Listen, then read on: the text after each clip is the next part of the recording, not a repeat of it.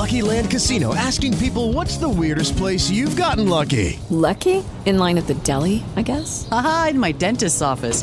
More than once, actually. Do I have to say? Yes, you do. In the car before my kids' PTA meeting. Really? Yes. Excuse me, what's the weirdest place you've gotten lucky? I never win and tell. Well, there you have it. You can get lucky anywhere playing at LuckyLandSlots.com. Play for free right now. Are you feeling lucky? No purchase necessary. Void where prohibited by law. 18 plus. Terms and conditions apply. See website for details.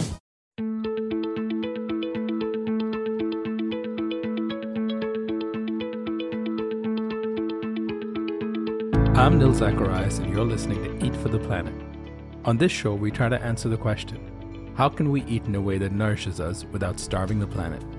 The show features conversations with food industry leaders, health and sustainability experts, as well as entrepreneurs and creative minds who are redefining the future of food.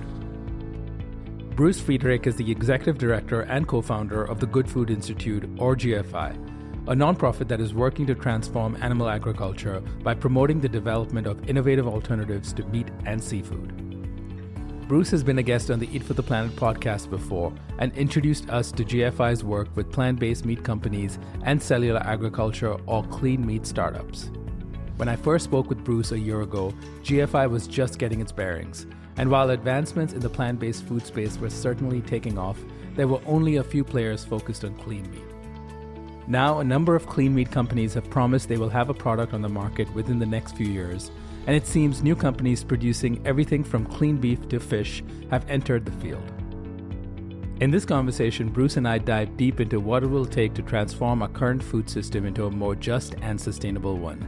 He gets into policy hurdles, consumer perception of clean meat, how growing awareness has helped benefit the meat alternative market, and why he doesn't believe subsidies for the meat and dairy industry need to change for alternatives to become price comparable. Bruce is at the forefront of the fight to replace factory farm meat and seafood with sustainable animal free alternatives. If you are as fascinated with the growing plant based and clean meat market as I am, and looking to understand more about the forces at play that can make or break its future, listen in.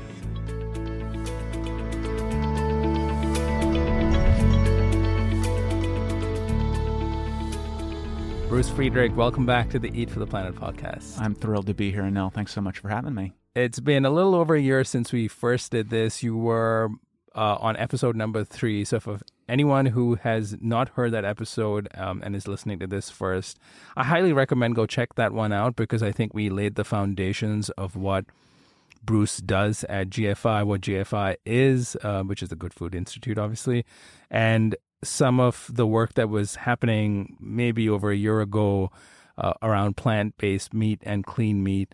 And it's strange to think of it that it's only been a little over a year because um, a lot of what we said in that episode has really changed in just one year, which which is is a great place to start, I think, because it just tells you that this space, this work that you're doing, the the kind of fight to build a a good food system um, is accelerating at a pace that we could have never imagined. So, just at a like what's what's been going on at the highest level in the past one year, and we'll then you know we'll we'll take that off into separate little uh, tangents. yeah, I mean, I think at the highest level, the work that we're doing across science and technology, uh, innovation and entrepreneurship, policy and corporate engagement, it's just uh, it's been significantly beyond, I think, our most optimistic expectations uh, and predictions. So, across all four of those zones, we've just seen a tremendous amount of interest from establishment scientists in tissue engineering and crop sciences and the range of things that would be cross applicable into plant based meat and clean meat. More and more innovation across the plant based and the clean meat space, lots of interest from policymakers and real movement forward there, both in the United States and internationally. And then in terms of corporate engagement, they're really big corporations that we thought might take a little while to get on board and be excited about this space.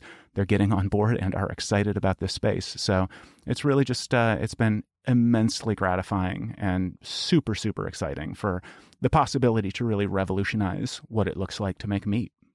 And when we talked about a year ago, you were maybe a team of uh, 20 people. I think you've doubled in size, more than doubled.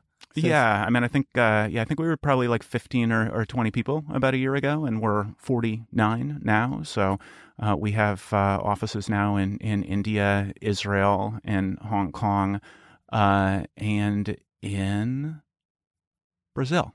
Thank you, and and of course the United States. So, uh, but yeah, and we're uh, we're hiring in the European Union. So uh, it's uh, it's really been yeah, it's been great. So one of the things I've been thinking about as uh, I kind of prepared for today's conversation was um, we when we talked last year, you laid out the the kind of the brainstorm that led to the foundation of GFI and the shift in your own personal thinking that we you had been kind of you'd been an animal advocate for for decades and you'd been fighting this good fight and you felt that we weren't really making much progress. Um and then came along companies like Beyond Meat, Impossible Foods, Hampton Creek, which is now Just. And you realize that if you look at it from a behavioral economic standpoint and we try to tackle the supply side problem, uh, we may stand a better chance of changing the way people eat without them even realizing that they're doing it for some greater good. Um, how has your thinking evolved, right? Because at the moment, if you look at changing the food system, Sure. It's a mammoth task. And which parts of your brainstorm or thinking do you think were naive and which have been proven wrong? Or maybe you've been proven right on all fronts and you've only gotten more convinced that you were on the right path? Well, I want to take a step back and say, I mean, I think animal protection has not failed. Mm-hmm. There has been a, a lot of there have been a lot of very exciting developments. I think society as a whole is looking more and more at the way that animals are treated and is becoming more and more concerned. So uh, we have animal cruelty laws in all 50 states. We have ballot initiatives that are passing by the highest proportions of any ballot initiative about any issue. I don't think we could have expected that to happen 10 or 15 years ago. We've seen welfare uh, reforms that big corporations are making, which I think would have been impossible without the many successes of animal protection. But on the issue of, of convincing people that they should stop eating animals or stop eating animal products, um, it's hard to it's hard to know what it would have looked like without our efforts. But it is just objectively the case that in 2017, more meat was consumed than in any other year, more meat per capita. So it's interesting. I'll say 2017, more meat in U.S. history consumed per capita. And people will go, well, that's just because populations are growing, right? And it's no, per capita. Hmm. The average American is eating more meat in 2017 than ever before in U.S. history. And the prediction is that 2018 is going to be even higher. So, at least with regard to educating people about the benefits of going vegan or the benefits of going vegetarian or even the benefits of meat reduction. Um, maybe it would have been even worse without those efforts. Uh, but it certainly seems that it would make a lot of sense for us to start thinking about ways that we can complement that educational, uh, those educational endeavors, and you know what can we do, and that's where the brainstorm comes from. The idea that now wait a minute, uh, meat is made of its constituent parts. It's made of lipids and amino acids and minerals and water.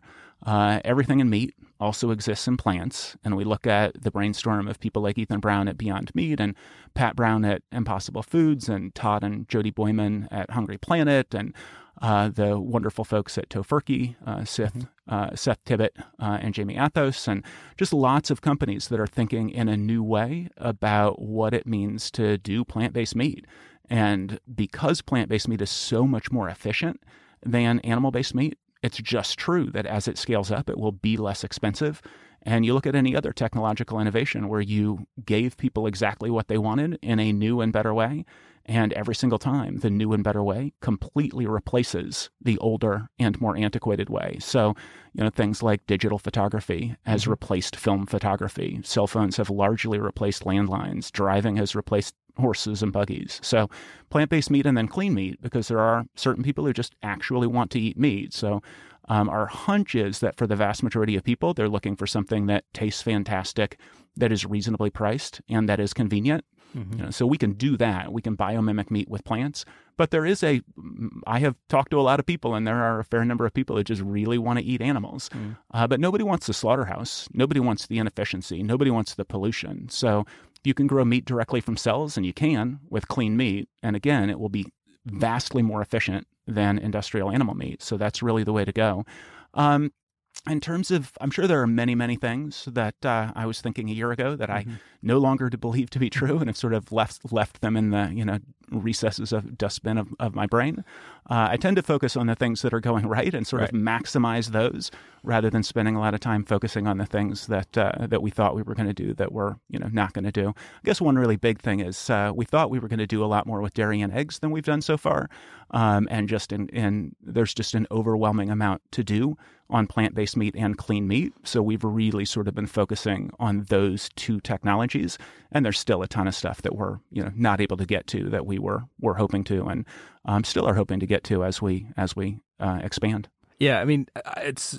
I'm glad you gave that context because for the listener to understand that your focus, the two things we're really talking about today, and we'll we'll dive deeper into each one of them. Plant based meat, where it stands today, from um, you know, today I want to keep things at a system level versus what is one company doing versus the other sure. company, right? Because you can read a news piece and feel like one company is changing the whole world, but let's step back and see what the, as you said, in 2017, per capita meat consumption was higher than ever before. That's the problem we're trying to tackle. Yep. So let's not get caught up with with you know minor good news here and there. It's important we should celebrate it, but let's keep our eye on the bigger goal. So plant based meat and clean meat are the two big solutions that you're focused on. And uh, what you're basically trying to do is get consumers to shift to these forms of meat um, versus meat that is out of uh, the livestock system, which is predominantly from uh, factory farming or industrialized animal agriculture. And in thinking about, you know, how do we transform that system? I feel there's a lot of attention being paid to the products itself which I think, of course, needs to be because without the products, you wouldn't bring about change. But I started doing some reading about the meat industry and how it came to be the way it became, and kind of in the context of American history in general.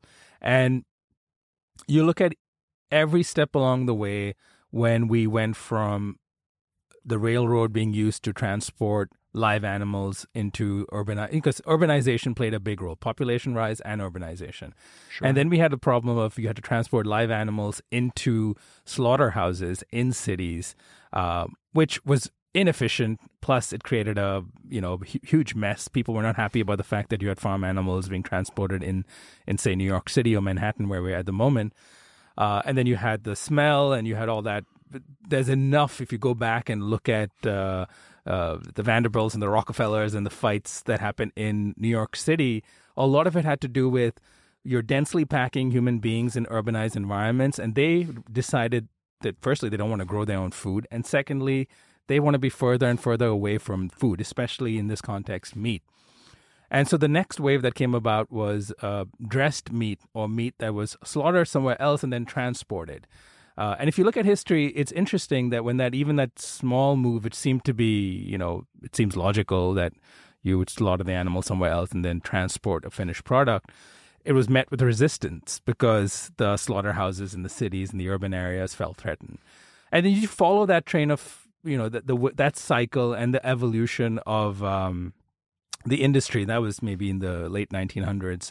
You look at what happened in the early um, 20th century, even it was a steady you know the story really is that people wanted cheap food and they wanted it available as you know you know the price taste and convenience right?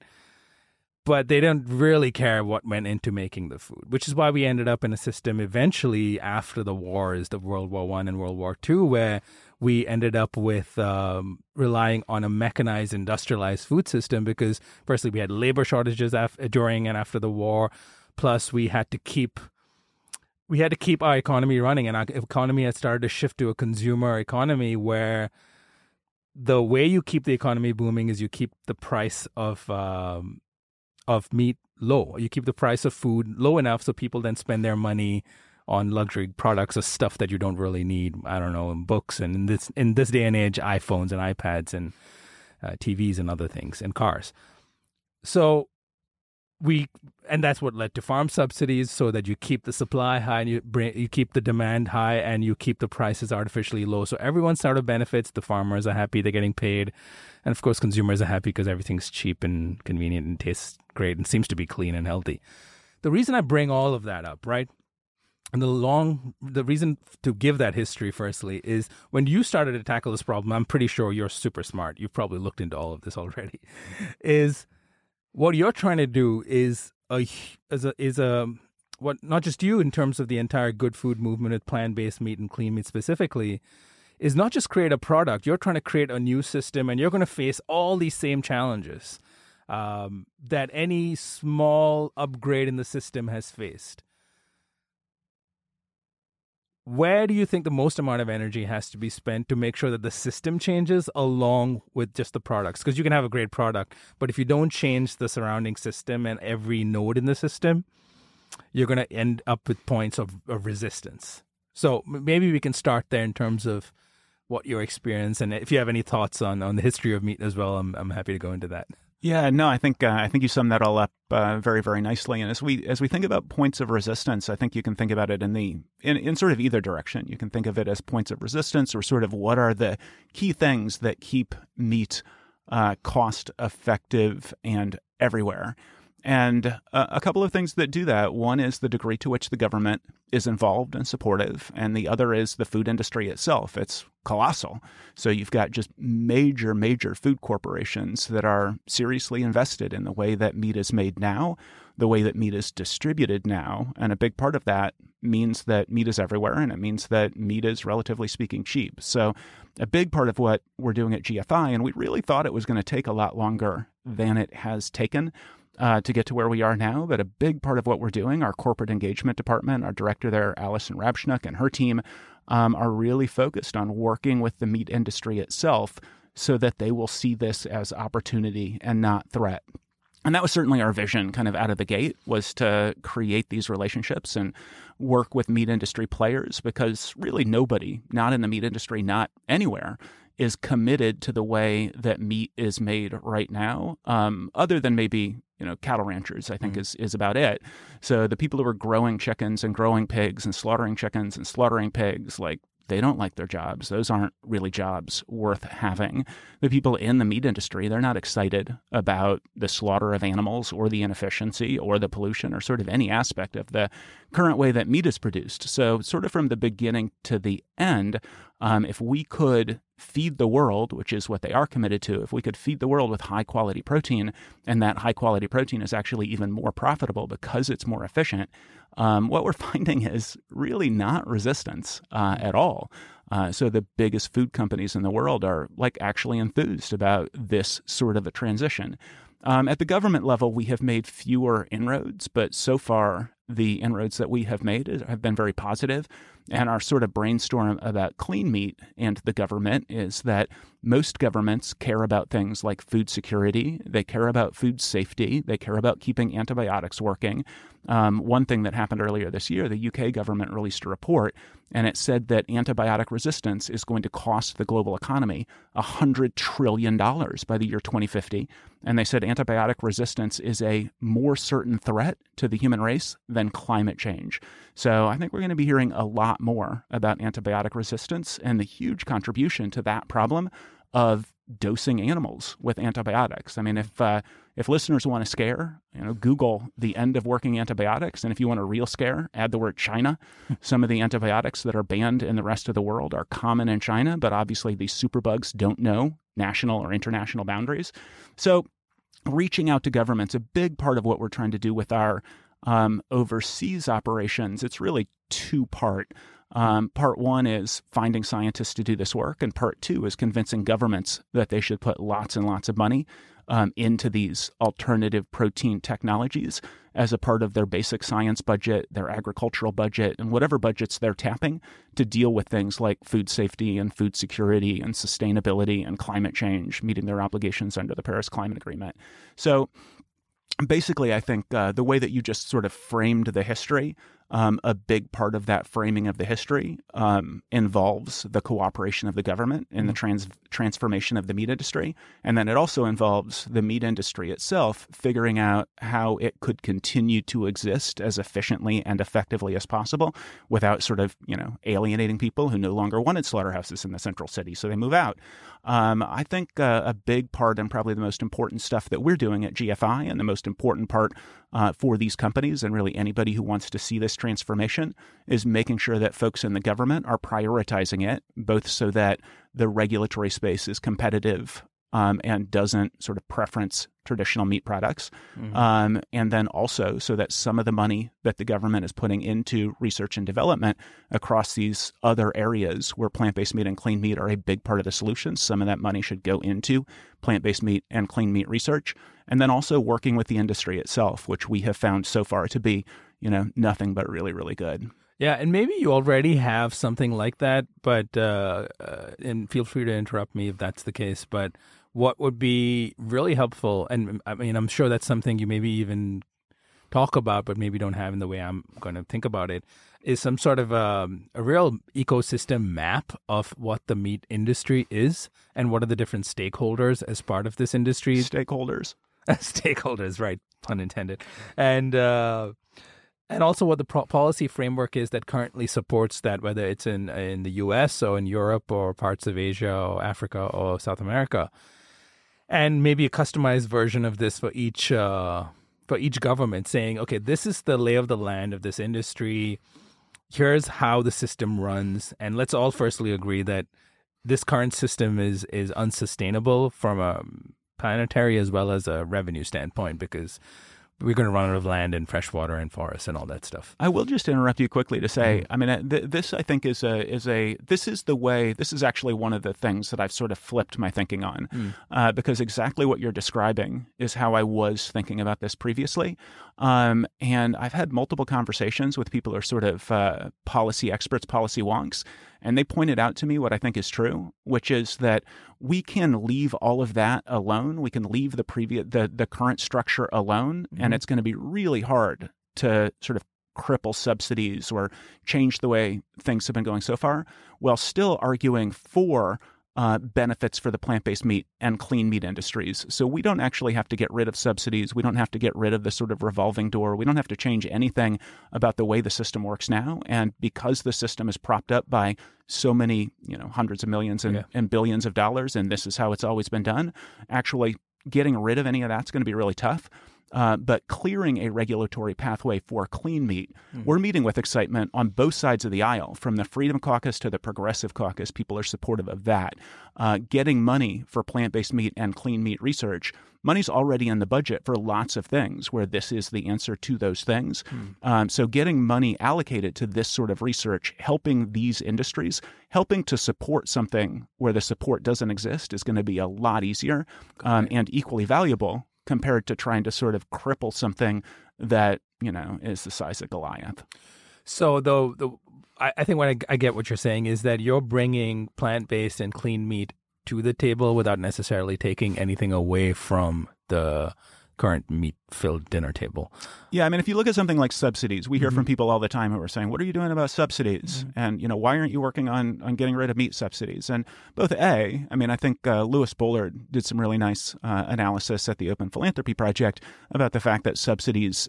You know, they decrease the price of chicken or beef or pork by, you know, one or two percent, maybe, if that. Um, so they're big numbers, but spread across the billions of pounds of meat that are consumed, they're really not that mm-hmm. big of numbers. Um, and it's also the case that people on both sides of the aisle are not excited about subsidies. I mean, we had uh, Barack Obama came in as president thinking subsidies were a bad idea. George W. Bush thought subsidies were a bad idea. Bill Clinton, George H.W. Bush.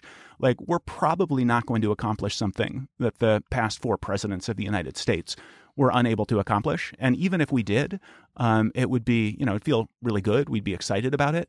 Uh, but in terms of actually decreasing meat consumption, probably not that much. Mm. Uh, but what we probably can do, and what we're meeting with real excitement about, I mean, even talking to people in the meat industry itself, even speaking at the American Meat Sciences Association uh, convention, um, and certainly across Congress, with very few exceptions.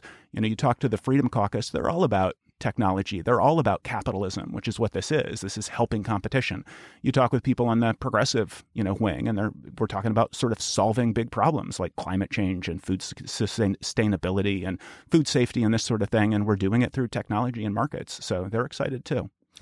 So, but the don't you think the challenge then is if you're just you're clearing the entry point for plant based and clean meat, which I get is is a right way to look at it. It's a is an easier way to get in, right? Don't you then think that you're going to eventually reach a point where you subsidies and the way our current policy framework is set up is going to get in your way because you will never be able to match the price? Oh, I think Um, we can though. I mean, you, you know, you think about something like chicken. Mm. Uh, chicken is the most efficient meat, and yet, according to the World Resources Institute, chicken takes nine calories in to get one calorie back out. So that's nine times as much land, nine times as much water, nine times as much pesticide and herbicide. You know, sort of all of the extra stages of production. I don't think the subsidies add up to nearly enough to outweigh the degree to which the inefficiency of meat is going to add to the price. So there are some programs uh, like the um, the checkoff program.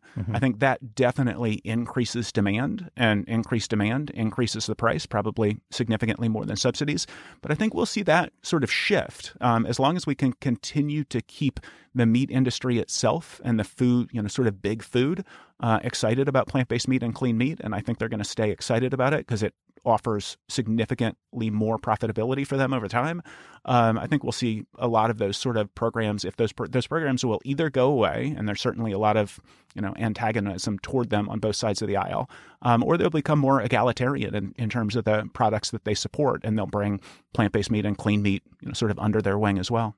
Yeah, because if the if the industries, the big food companies that are now largely on board with this idea, at least the meat processors, right? As you said, the the cattle ranchers are probably upset.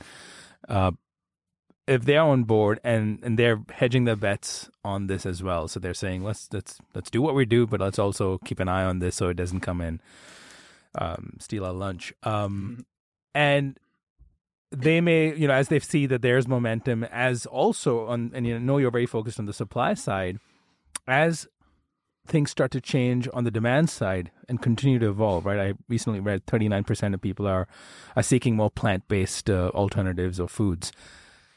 That continuing education, access to information, the beauty of the internet and social media, films and books and, and documentaries and podcasts even people are getting aware and they understand more about their food. They're you know back to the as much as we as americans have wanted to be disconnected from meat production uh, now that we're finally reconnecting with it generations later and understanding how horrific and barbaric and unsustainable it is we are now looking for better alternatives. So as that momentum happens your thinking, I suppose, is that um, we would have already cleared the pathway for the entry of plant based meats and clean meats into the marketplace with the help of the meat companies and the supporting infrastructure that they already have. And then at the same time, the increase in demand is just going to further add fuel to the fire burning in plant based meat and clean meat movements. And then slowly, you know, the, uh, the the bigger problem, as I was saying, the ecosystem of the animal agriculture industry will start to will start to eventually just transform. Exactly. Yeah. No, I think it's uh, we we were speaking when GFI started about the idea of disrupting the meat industry, and then we started having really excellent discussions with Tyson Foods and ADM and other you know massive food conglomerates, um, including meat in, meat industry conglomerates, and it became very very clear that none of them are wed to the current system. None of them are excited about slaughter. They're not excited about the inefficiency. They are excited about anything that will allow them to do the very noble thing, feeding the world high quality protein, putting, you know, dinner on people's tables. That's what they want to do. That's what they're committed to. And uh, and they're excited about the idea of doing it in a way that is more sustainable, that doesn't require slaughter and so on. I mean, one of the things I saw recently that I found really pretty interesting was uh, the Sentience Institute released a released a poll, and among the other things that they found, they found that almost half of Americans want to ban slaughterhouses. Uh, the meat industry was, as you can imagine, incredulous, and so they went to a researcher at Oklahoma State University, the Aggies, you know, the uh, Oklahoma State Cowboys. Um, they went to a researcher at Oklahoma State and they said, you know, this can't be true. Do a real study of this. We want to be able to, you know, fire back. And uh, and the guy ran the ran the numbers and he found that 47% of Americans want to ban slaughterhouses. 98% of Americans are eating animal products. Probably 95% or more are eating meat. People are eating more meat than they ever have per capita in, in U.S. history, and yet 47% of them want to ban slaughterhouses. You know, they want to ban slaughterhouses, but you know, not you know, it's a, it's a it's sort of a light thing. But there's a discomfiture about the way that meat is produced among the general population. If you ask people, you know, if you describe what happens in a slaughterhouse or you describe genetic breeding for pigs and chickens or you describe the drug regimes, like people go, no, I don't want to eat that. Mm. Uh, but they don't know. You know, they don't know that that is the present system. So as we shift toward plant-based and clean meat, as people are educated, as they have, you know, two products that give them exactly what they want, but one of the product doesn't come with the issues that they're not excited about, I think it's absolutely a transformation. It's not mm. a disruption. And I think the meat industry will be significant allies in this because really, who knows more about chicken than uh, than Tyson yeah. knows about chicken? Who knows more about meat science and making meat that people want than meat scientists? And if we can shift them into plant based meat and we can shift them into clean meat, I think that's absolutely the way to go if we want this to happen as quickly and efficiently as possible. Yeah, um, that's all right. And I have like I have one more thought on on the resistance that you face or may face down the line before we kind of move on to something else. Um, what about say the the corn and the soy uh, the corn and the soy lobby? And what about of course you mentioned cattle ranchers. They we know from some initial reports there've been some expressed some concern with the labeling issue around meat and whether plant-based and clean meat should be even called meat and or beef. Any resistance or conversations you've had for that front? How are they reacting to the fact that the big meat processors are embracing this um, because you know that's purely an economic decision at the end of the day, and maybe it's a sustainability decision. But at the end of the day, there are certain stakeholders who are going to lose in this in, in this transformation. This everyone can't win unless you really work with everyone and give them new jobs. So, what about them, and what is being done to address that, and what have you heard from them? I mean, I think most people win in this transformation. So yes, it's certainly the case that with any you know with any sort of disruption of any industry or any transformation of any industry, there are going to be uh, some people who are displaced. Mm-hmm. Um, our hope is that people will be displaced in a way that is good for them. So, I mean, as you know, the vast majority of, of corn and soy farmers experienced go big, get big, or get out in you know the 70s and 80s, mm-hmm. and they were not excited about that. And tons of them did get out. Um, some of them stayed. The same thing with pig farmers. The same thing with chicken farmers. And for the most part, the farmers involved are not excited about that. One of the things that a transformation toward plant-based meat offers uh, is the ability to go back to the sort of farming that got people into farming in the first place. So it's, uh, I mean, one of our sort of big revelations at GFI, which I think I probably talked about on the on the last podcast, but it was, I mean, I think it's worth it bears repeating, is that um, in plant based meat, up until Ethan Brown comes along. So, five years ago, up until five years ago, people really were just thinking about let's take the waste product of soy oil, uh, so the soy protein. Let's take the waste product um, of wheat uh, carbohydrates, so the waste product of sort of bread and noodle products, so the the wheat protein. Let's sort of mash that together and call it a veggie burger, and we will sell it to vegetarians. Mm. And the market was assumed to be sort of the vegetarian and the meat reducer market, and that's not an insignificant market. It's 500 million, 600 million dollars a year. Ethan Brown comes along and says, "No, our market is the meat market, and that's $200 billion a year. So that's, you know, 800 times larger, uh, this market. And optimizing crops for plant based meat really hasn't happened even with soy and wheat yet. And Pea was just sort of an accident of faith, uh, not faith, fate. uh, Ethan read about uh, some research that was being done at the University of, of Missouri with uh, pea protein, and that sort of became Beyond Meat over time. Uh, but it could have just as easily been lentils or chickpeas or millet or sorghum or a wide variety of products. So I think what's going to happen as sort of the big meat, uh, the big food companies start putting more R and D resources into plant-based meat and clean meat is we're going to see other products explored. So Bill Gates, he wrote this blog, The Future of Food, um, and he points out in this blog that 92% of plant proteins have not been mm-hmm. explored for their capacity to be turned into plant-based meat. Probably a lot higher than that in terms and and the proteins that have not been optimized for plant-based meat are higher still. So too the technology uh, requires a radical um, a radical shift in the technology to make it more efficient um, and cheaper. But just the plant protein side of this I think is going to be very, very good for farmers as this transformation happens. Um, it will allow for less pesticides and herbicides. It'll allow for less monocropping. It will allow people to be successful, even if you know smaller than sort of these massive farms. And then the sort of massive industry of feed crops. I mean, that's really part of the food industry. That's not distinct. So those folks are going to profit from this shift as well. So what their business model is going to will look like will be a little bit different. Uh, but they can be on the front lines of this, or they can sort of be kicked, dragged, kicking and screaming. And so far, it looks like they want to be on the front lines. Yeah, I mean, I think that's you're you're so right about that, and maybe from a policy standpoint, uh, more of the focus needs to be on how we can uh, redirect some of those research dollars to plant proteins. Um, and perhaps you're already doing some work, so maybe this is a good idea. yeah. that's a that's a big part of what our what our uh, lobby shop is doing, both in the United States and internationally. And we were very very excited. We um, actually managed to get some language um, about crop optimization into the report that accompanied the Senate Agricultural um, Appropriations Bill. Um, and then, for the first time ever, the National Institute of Food and Agriculture put out its call for proposals for research proposals.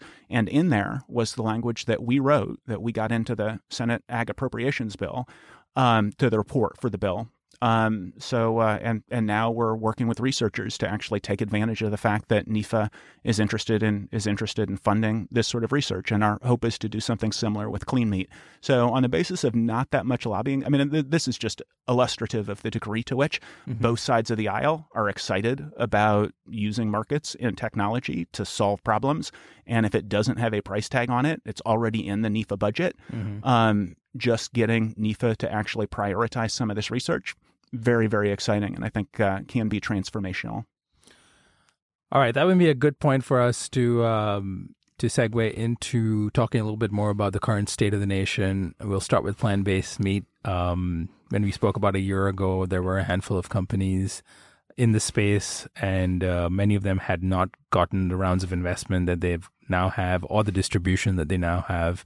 There was no Beyond burger in uh, TGIF. There was no um, Impossible Burger in White Castle. Did I get that right? Yes, yeah, you the did. Impossible Burger in White Castle. Can't keep up. See. Um, what's the state of both from a from a research standpoint and innovation? Just kind of um, where things stand at the moment? Well, there's still not a tremendous amount of open access innovation. So, our, our hope and expectation, especially now with uh, the National Institute of Food and Agriculture actually prioritizing this sort of research, um, we also have gotten a $500,000 grant. So, we will be announcing a call for proposals focused on open access uh, plant based meat research. We also have another $500,000 grant uh, for clean meat research. So we're we're soliciting proposals for science in both of those fields. We're not doing social sciences grants, just hard science research into plant proteins or um, the way to scale up plant proteins. And then similarly with clean meat proteins, not a lot of open access research, but we have been extremely happy to see, as we've been talking about a little bit, uh, the degree to which some of the really big food companies like Unilever and ADM and other really big food companies are excited about plant based meat research. So, our hope and expectation is that they will be doing a fair bit of internal work um, on plant based meat and protein optimization. And then it's been pretty great to see like Kellogg's, which owns Morningstar. Mm-hmm. Um, they are a gold level sponsor of our conference, um, and Kraft Heinz uh, which owns Boca. Um, we expect them, hope that they'll be sponsoring our conference, and we have actually host, co-hosted a couple of events with them. Um, we're also talking to Quorn, we're talking to Tofurky, um, a lot of the really sort of big stalwart uh, legacy companies. Uh, have seen what happened with Beyond Meat and Impossible Foods, and they are stepping up their game. So, a lot of that is going to be protected by IP, but we're talking with all of those corporations about um, what you and I have been talking about, about the degree to which there are many, many other plant proteins which have not yet been optimized, about the fact that even soy and wheat have not been optimized. And we think a lot of these food companies are going to see the opportunity here and start putting a lot more money into this, uh, into plant-based meat R&D internally. And in terms of products or new companies, what are you most excited about that you've seen lately? I know you've uh, maybe not directly through GFI, but New Crop Capital had a hand in um, a couple of startups that are working on seafood solutions to uh, plant based seafood, basically. What else has come about in the last one year or maybe recently that you can talk about publicly? Uh, yeah. So I mean, uh, so uh, Good Catch, which is plant-based seafood, um, also called Seaco. The the underlying company is called Seaco, and then the brand is called Good Catch, and they'll be uh, launching in the next six months, I believe, and they are uh, sponsoring one of the receptions at the Good Food Institute. So they're um, a silver le- silver level sponsor for the Good Food Conference, and then they're also going to have their tuna rolls at at I think the first evening's reception. Um, and the product is really fantastic. There's another seafood company called Ocean Hugger and another one called New Wave. Uh, considering how bad uh, both aquaculture and commercial fishing are uh, for our oceans, how inefficient um, and how unkind to the animals. We're pretty excited to see the the plant based seafood space really beginning to explode. That's pretty great. Uh, there's a company that also came out of uh, the Good Food Institute that we're excited about called Dao Foods, and Dao Foods is basically going to be a sort of VC accelerator for plant based and clean meat alternatives in China. Mm. Um, so that's uh, that's exciting um, and interesting and good. Uh, really have been delighted to see how successful Good Dot has been. So that's the third company um, that India, came right? directly out of uh, out of GFI. Yeah, it's Mhm. plant based meat in India, and they've been just phenomenally successful in India. So those are three things that we're particularly uh, three companies that we're particularly excited about. There are a lot more. I mean, it's a little bit like asking, you know, who's your favorite child. so um, lots of companies also, of course, that we had nothing to do with that are that are coming up that we're excited about. There are a couple of clean meat companies that are focused on sea animals. So Mhm. one of them is Finless Foods, uh, which is very exciting. Another one is called Blue Nalu, um, also very exciting. The uh, the folks who are founding those companies, I think, are very very impressive and and really excited to see the amount of the amount of um, excitement and attention being paid to to sea animals and sort of transforming the seafood industry as well. Yeah, and you brought up clean meat, so we'll talk about it because um, when we when you chatted last year on episode number three, the first time you were on this podcast, clean meat was at an early stage of uh, getting attention, getting funding, and uh, there weren't that many startups in the space. I think Memphis Meats at that point was probably the only one, and perhaps besides the work that Mark Post has been doing. Uh, but that's changed now. We have, as you mentioned, a few companies.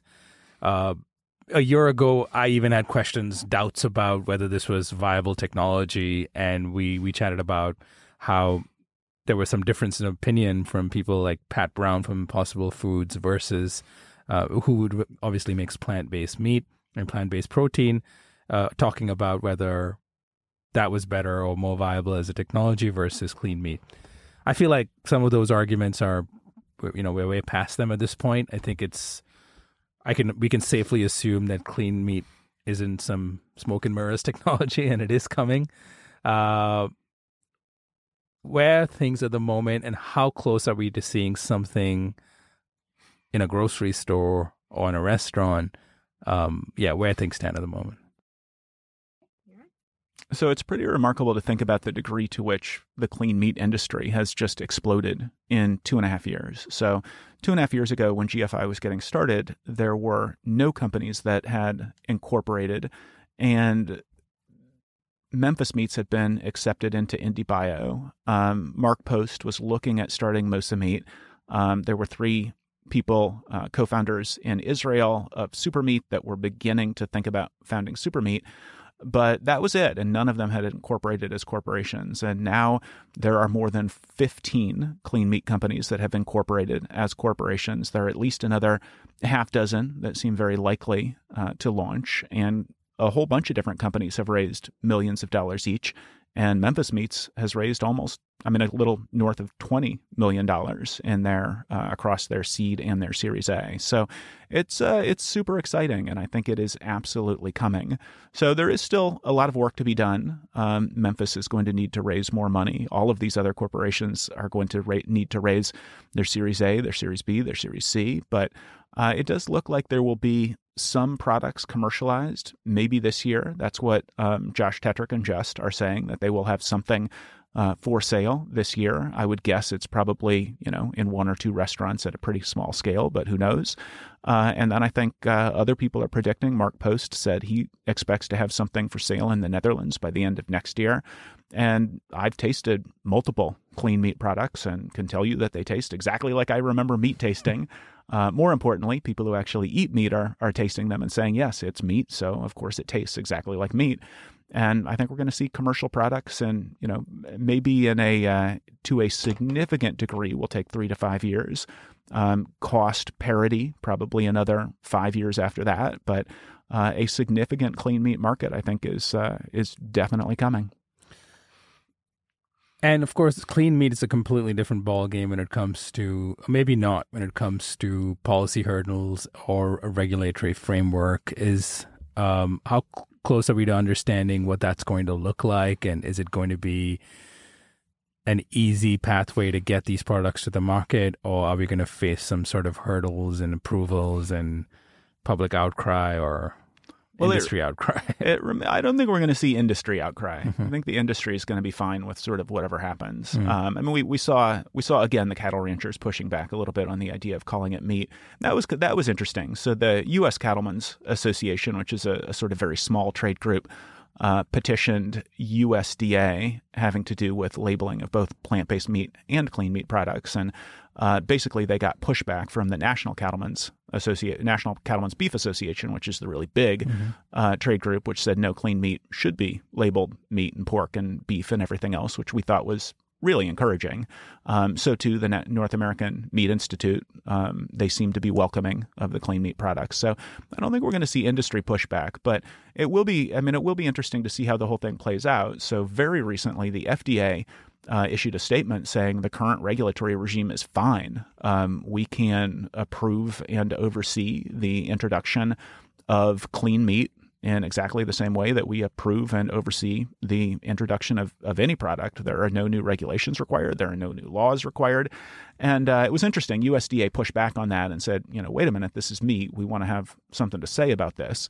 Um, so that that was a little surprising. It appears that FDA issued their uh, statement on this without actually consulting with USDA, which I think surprised a lot of people. Mm. Um, we had a congressional briefing on clean meat uh, just uh, a couple of weeks ago, which uh, so Barbara Comstock, um, the the two co-chairs of the Research and Development um, Research and Development Committee, um, co-sponsored the event. Um, Bill Foster spoke and introduced it and was super bullish on clean meat. Um, so I, I mean, I think we're going to see in the United States and internationally, I think we'll see a fairly smooth uh, regulatory path forward remains to be seen a little bit in the Uni- United States. We certainly agree at GFI with FDA that the current regulatory structure um, is up to the task.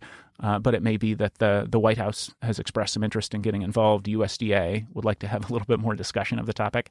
Uh, one of the really cool things about regulatory, though, is is it's going to be an inter- it's an international product. So um, we are super bullish um, on very swift regulatory approval and oversight in Israel and Singapore. Um, Israel and Singapore, those governments, as well as Japan, those governments have actually uh, supported uh, a fair bit of, of alternative proteins work, and it looks like they're going to be supporting even more. So they've invested in some of the companies, um, and also done some R and D, funded some R and D uh, in these sectors on their own.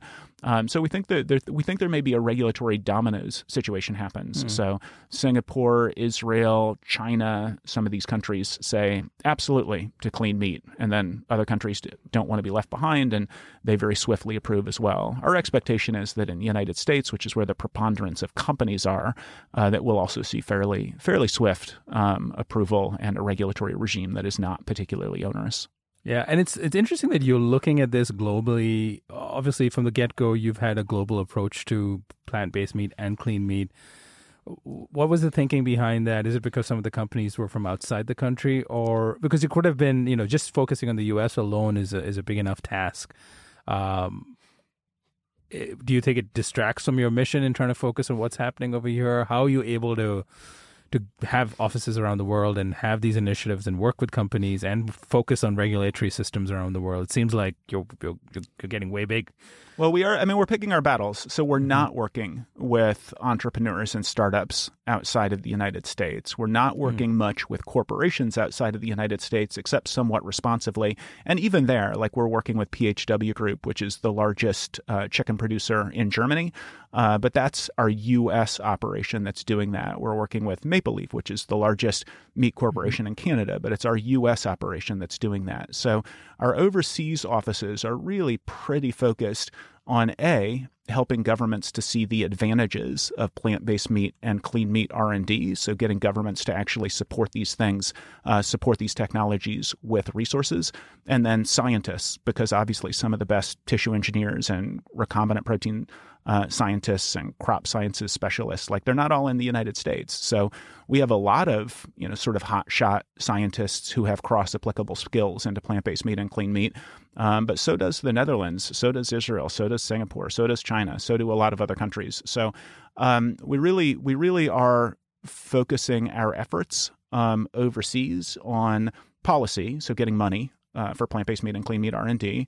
Uh, regulatory, so we want the first company to just roll out the regulatory red carpet and say we care about climate change. We recognize that to meet our obligations under the Paris Climate Agreement, we need to keep you know, well, the, the, the agreement says we'll mm-hmm. keep um, climate change under 2 degrees Celsius by 2050. Uh, we're not going to do that by education. We need to be thinking outside the box. This is what we want to do. Um, we think there's a very high likelihood that we will get governments to support this, and we think there's a high likelihood we will get governments to roll out the regulatory red carpet. So we're spending a lot of time and resources on that uh, because once one government does, we think a lot of governments are going to fall into line. Um, and then finding scientists because uh, you know U.S. does not have a lock on the scientists who should be ushering in this new field. So that's really our focus internationally, and we're saying no to you know lots and lots of things. So where's your um, you know let's kind of talk about GFI a little bit back, bring it back to where your current um, needs are in terms of you know a lot of people listening to this podcast either already work in the food system or are looking to be a part of it. Uh, what kind of skills and background does maybe GFI itself need, but also this industry at large? What's lacking out there that you wish we had more of? Um, I mean, I think the big thing is scientists. So, I mean, at GFI, we have uh, a bunch of job openings. So, we have openings in our corporate engagement department, we have openings in policy, we have openings in international. Um, we have two science roles open for plant based meat and clean meat. We also have a food scientist role open. Um, and if you talk with the folks at Memphis Meats or Mosa Meats or really sort of any of these companies across the industry, um, they're hiring for kind of everything from operations to finance to everything. But the stuff where they're really having trouble finding people um, is in the in the hard sciences. So the people to actually you know who are tissue engineers or uh, biochemical engineers or you know all of the, the sorts of roles where we need people who have this expertise and maybe they're going into chemicals or they're going into medicine or they're going into drought resistance or whatever else uh, to take those skills and be aware of this entirely other industry. So one of the things we're doing at GFI to try to solve this problem is we're actually we have already launched fellowship programs um, on half a dozen of the top business school campuses. So people who are interested in entrepreneurship and business, we want them to be thinking about starting companies or joining companies in plant-based meat and clean meat. And we are in the process. We've just identified the top 12 or 13 uh, university campuses across eight or nine different factors for plant based meat, and then the top 12 or 13 for clean meat. And we're going to be launching fellowship programs on these campuses, and our fellows will be spending time basically organizing events and writing for the university paper and meeting with professors. And basically, anybody who has the requisite skill set to be a scientist in the fields of plant based meat and clean meat, we want them to be aware of the fact that this industry exists they can do a lot of good in the world, which is something that people care about vocationally.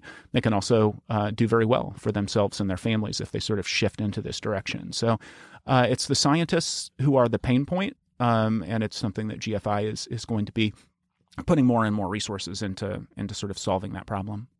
And as there's more funding, I think in this industry, as, as some of these companies bring their products to the market, I think it, it it'll be a viable career choice for someone who goes into the hard sciences, who typically would not be thinking of this as a career path. Uh, but I think you've got to be there. I think what you're doing is right. You're you're going to those universities, you're creating programs, you're you're educating them about the opportunities here, which are way beyond you know just making money. Of course, everyone wants that, but what we what do you really want? you have the opportunity to be a part of uh, of something that could be world changing, and that you, you, those don't come along too often. Yeah, I mean the the sort of theory of vocational happiness, the the three things people are looking for is they're looking for a, a high degree, you know, as much autonomy as possible. They want to sort of write their own vocational adve- adventure. They want to be challenged, but not too challenged, and they want to feel like their job is is meaningful in the overall sort of scheme of the world. And uh, so we're focusing um, really on that one. Although I think at this point you can get all three of those things if you're you know, currently using your tissue engineering expertise in medicine, um, actually like taking the basic science that you've learned and thinking about how to cross apply that to food, that seems like it would uh, be pretty exciting across all three of those factors that are really important to people and as they're picking their jobs. But I think most people just don't know about them. So mm-hmm. um, we're going to be uh, we're going to be hiring a whole bunch of campus fellows that are focused on making sure that at least everybody who has the capacity to be a scientist in this field, at least they know that the field exists and they're thinking about their opportunities. And you know, I want to also talk about your journey in this uh, as part of GFI. You know, this has been pretty entrepreneurial in some sense because you've started from the ground up with GFI. You and I first talked about this before GFI even launched. I remember, and uh, and then I've seen this go from that to what it is now, um, which is this global organization in many ways. How's that been for you? It's uh, this is you know you've obviously had a career leading up to this point, but this is a completely different this is a completely different ball game now. So, what's your journey been like? What have you learned? I, we can probably spend an hour just talking about it. we that. could we could uh, it's been immensely gratifying it's just been immensely gratifying so um, yeah i mean i was doing animal protection for decades and uh, i guess nonprofit management um, in animal protection and uh, so to be approached and encouraged to launch this new organization and to have the support of uh, Milo Runkel and Nick Cooney and Vandana Bala and the whole team at Mercy for Animals who recruited me to to launch the Good Food Institute, um, and then worked with me to sort of build it up from you know, basically nothing. Actually, nothing. I mean, it was uh, wasn't a website. Didn't have a name. It was the Future of Food Foundation at that point. Um, we were all on the phone, basically punching punching in URLs uh, to try to figure out what to what to name the organization, and we ended up landing on on the Good Food Institute, which has worked very well for us. And um, just the amount of the amount of support from certainly the animal protection community, but also the recognition that this is you know this can help with um, environmental harm, it can help with public health harms, it can help with nutrition, it can help with this sort of range of issues, and the degree to which we we've found people who are excited about solving problems by making the choice that is ethical and humane and better for the environment, making that the default using markets and food technology has been just deeply, deeply gratifying. Yeah, and so what's the next one year going to look like for you? I'm not going to look too far ahead. We're in a long, we're in for the long game over here. Uh, the next one here are your big priorities. Uh, if you could really make a wish for something you really need right now, what what would that be to make the one next one year easier? Give me a sense of that. yeah, I mean it, it's uh, it's interesting. People say like, "What's the most exciting thing that's happening at GFI?" Um, and for the vast majority of what we're doing, we're the only ones doing it. So uh, if you, we have four programmatic areas: science and technology, innovation and entrepreneurship, policy and corporate engagement, and then we have our international operations, which are really focused on the policy and the science and technology side. And there's just really exciting stuff happening across all four program areas. And it's interesting to me that when we were first sort of sitting down and doing our strategic planning, which we redo every six months, but when we were first doing the strategic planning at the end of 2015, like these are, this is how we were thinking about GFI, and that has not changed.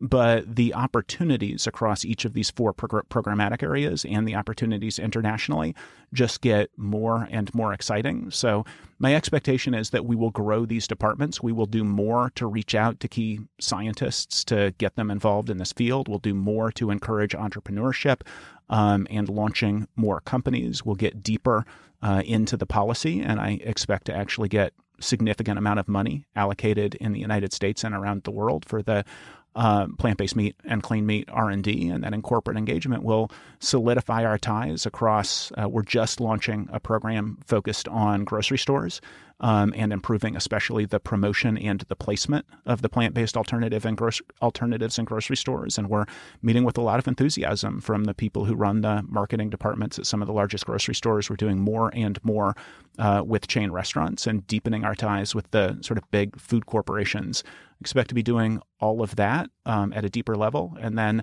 Uh, we don't yet have anybody in the European Union. I, I would like to see basically the GFI model and not just the policy on the science side. I think the policy on the science side is is the most important internationally, um, and I think we need to step up our policy and science and technology games internationally. So I imagine we'll expand that in Israel, in India, in Brazil, um, in Hong Kong, and China. So we'll grow those departments and then really launch in a big way in Europe as well. So um, I think the next year, a lot of the story of the next year is going to be international expansion, but also expansion across the other program areas.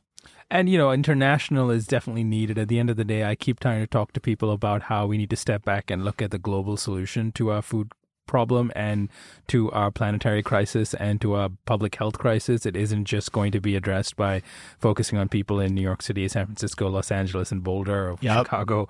Uh, we have to think global and we have to, when we say what is a good food choice and what is a good food system, we have to think about how that is going to feed nearly 10 billion people by the year 2050 and not just think about where things stand right now. Yeah, I mean, those are the two big questions in food, right? How do we feed almost 10 billion people by 2050? And what do we do about climate change? Like, those are the two things when you think about food technology. That's what people are thinking about. I think people are going to be thinking more and more about antibiotic resistance. Mm-hmm. That's, a, that's a terrifying thing that I think is just really beginning to be, get on people's radars. But I think, uh, I think it's going to, going to take a position um, on the same scale as sustainability, feeding 10 billion people, um, and climate change. And plant based meat and, and, clean meat are the solution to those problems. And the US is less than 5% of the global population. It doesn't make a lot of sense if you're trying to come up with global solutions that you rely on Silicon Valley. And that's sort of what plant based meat and, and clean meat has been doing so far. It's been relying on Silicon Valley, it's been relying on Silicon Valley investors. A few of those are overseas investors, you know, Singapore and, and, uh, and China have some some significant players in plant-based meat and clean meat via Silicon Valley. But this is uh, these are global problems. They demand global solutions, and we intend to be, you know, talking with the people who can actually help, um, and the people who can actually help um, are the scientists and and the governments in all of these economies all over the world.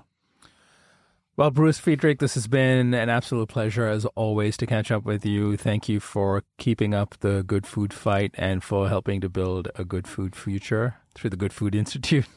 Uh, Thanks, Nil. I mean, you've you've been uh, as you right as you noted, we've been talking about this since before GFI uh, mm-hmm. existed, just as you were beginning to form One Green Planet. I think also, so it's been really nice to have uh, One Green Planet as a as a partner on this journey, and you in particular as as such a supporter of GFI and everything that we're doing and these technologies. So yeah, thank you, thank you to you as well. It's really just a pleasure to be here. No, I think we're in the we're we're, we're in the beginning stages of something really big, and it doesn't just happen on its own. We've got to keep up the the hard work daily, and uh, and I want to be here to support and kind of cheerlead as much as I can, tell the stories of the companies and the people behind this new food movement, and at the end of the day, what is happening right now, I think, is is really game changing, and we owe it ourselves to sometimes just sit back and and reflect um, as much as we look forward and look ahead at what needs to be done, is to reflect of how far we've come. Uh, and never lose sight of that, and uh, not get too caught up in uh, in the minutia sometimes to forget that what is the big mission and the why of why you are doing what you do and what I, I am doing the thing I do. Uh, and I think at the end of the day, that's what's going to bring more people into the space. Uh, they may not come in from an animal protection standpoint like you did, or from an environmental standpoint like I did they're just going to realize that this is the common sense solution to the entire planet and to the future of humanity, really. Um, and I think so. We're, I'm, I'm, I have no doubt that we're going to succeed, and uh, I'm going to be. We're going to have many more of these conversations going forward. Yeah, I mean, I think it's. Uh, I think all of what you just said is true, and I think that's going to be the motivating factor for a lot of people. But um, I really, I mean, I, I think. Uh, what we are talking about because it is just it is simply more efficient it gives people what they want at a lower cost um, you know, it's it's sort of like uh, as we were talking about a minute ago. It's sort of like uh, digital photography replacing film photography, and cars mm-hmm. uh, replacing horses as a way to travel. Regardless of all of the sort of ethical benefits, uh, it's also just so much more efficient. Uh, but it, but like you rightly said, it doesn't happen on your own. Like we, we do need to be there pointing out to scientists that this is something that they can do. We do need to be there pointing out to governments because so far governments are not putting a lot of money into this space. All of the money that's come from government has come in the last few years, and it's just you know four governments that are doing it. So we do need to be the catalyst uh, to make sure that this stuff happens and to make sure that it happens as quickly as possible. Uh, but I think for for a lot of the corporations involved and for a lot of the sort of government officials, there's an efficiency factor uh, that is probably as important as as even the ethical factors. Yeah, and I think uh, we're on our way. So once again, thank you, Bruce. Thanks, Nil. Really a pleasure.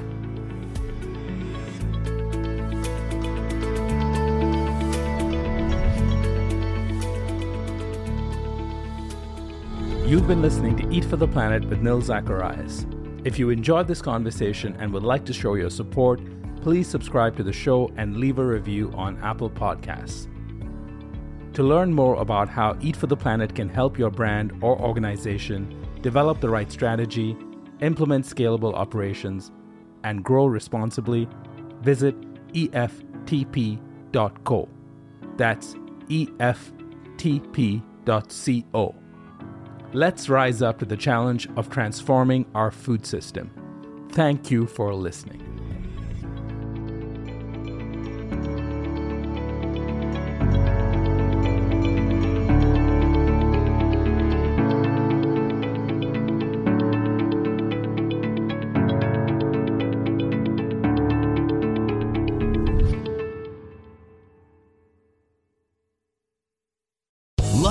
Casino asking people what's the weirdest place you've gotten lucky? Lucky? In line at the deli, I guess? Aha, in my dentist's office.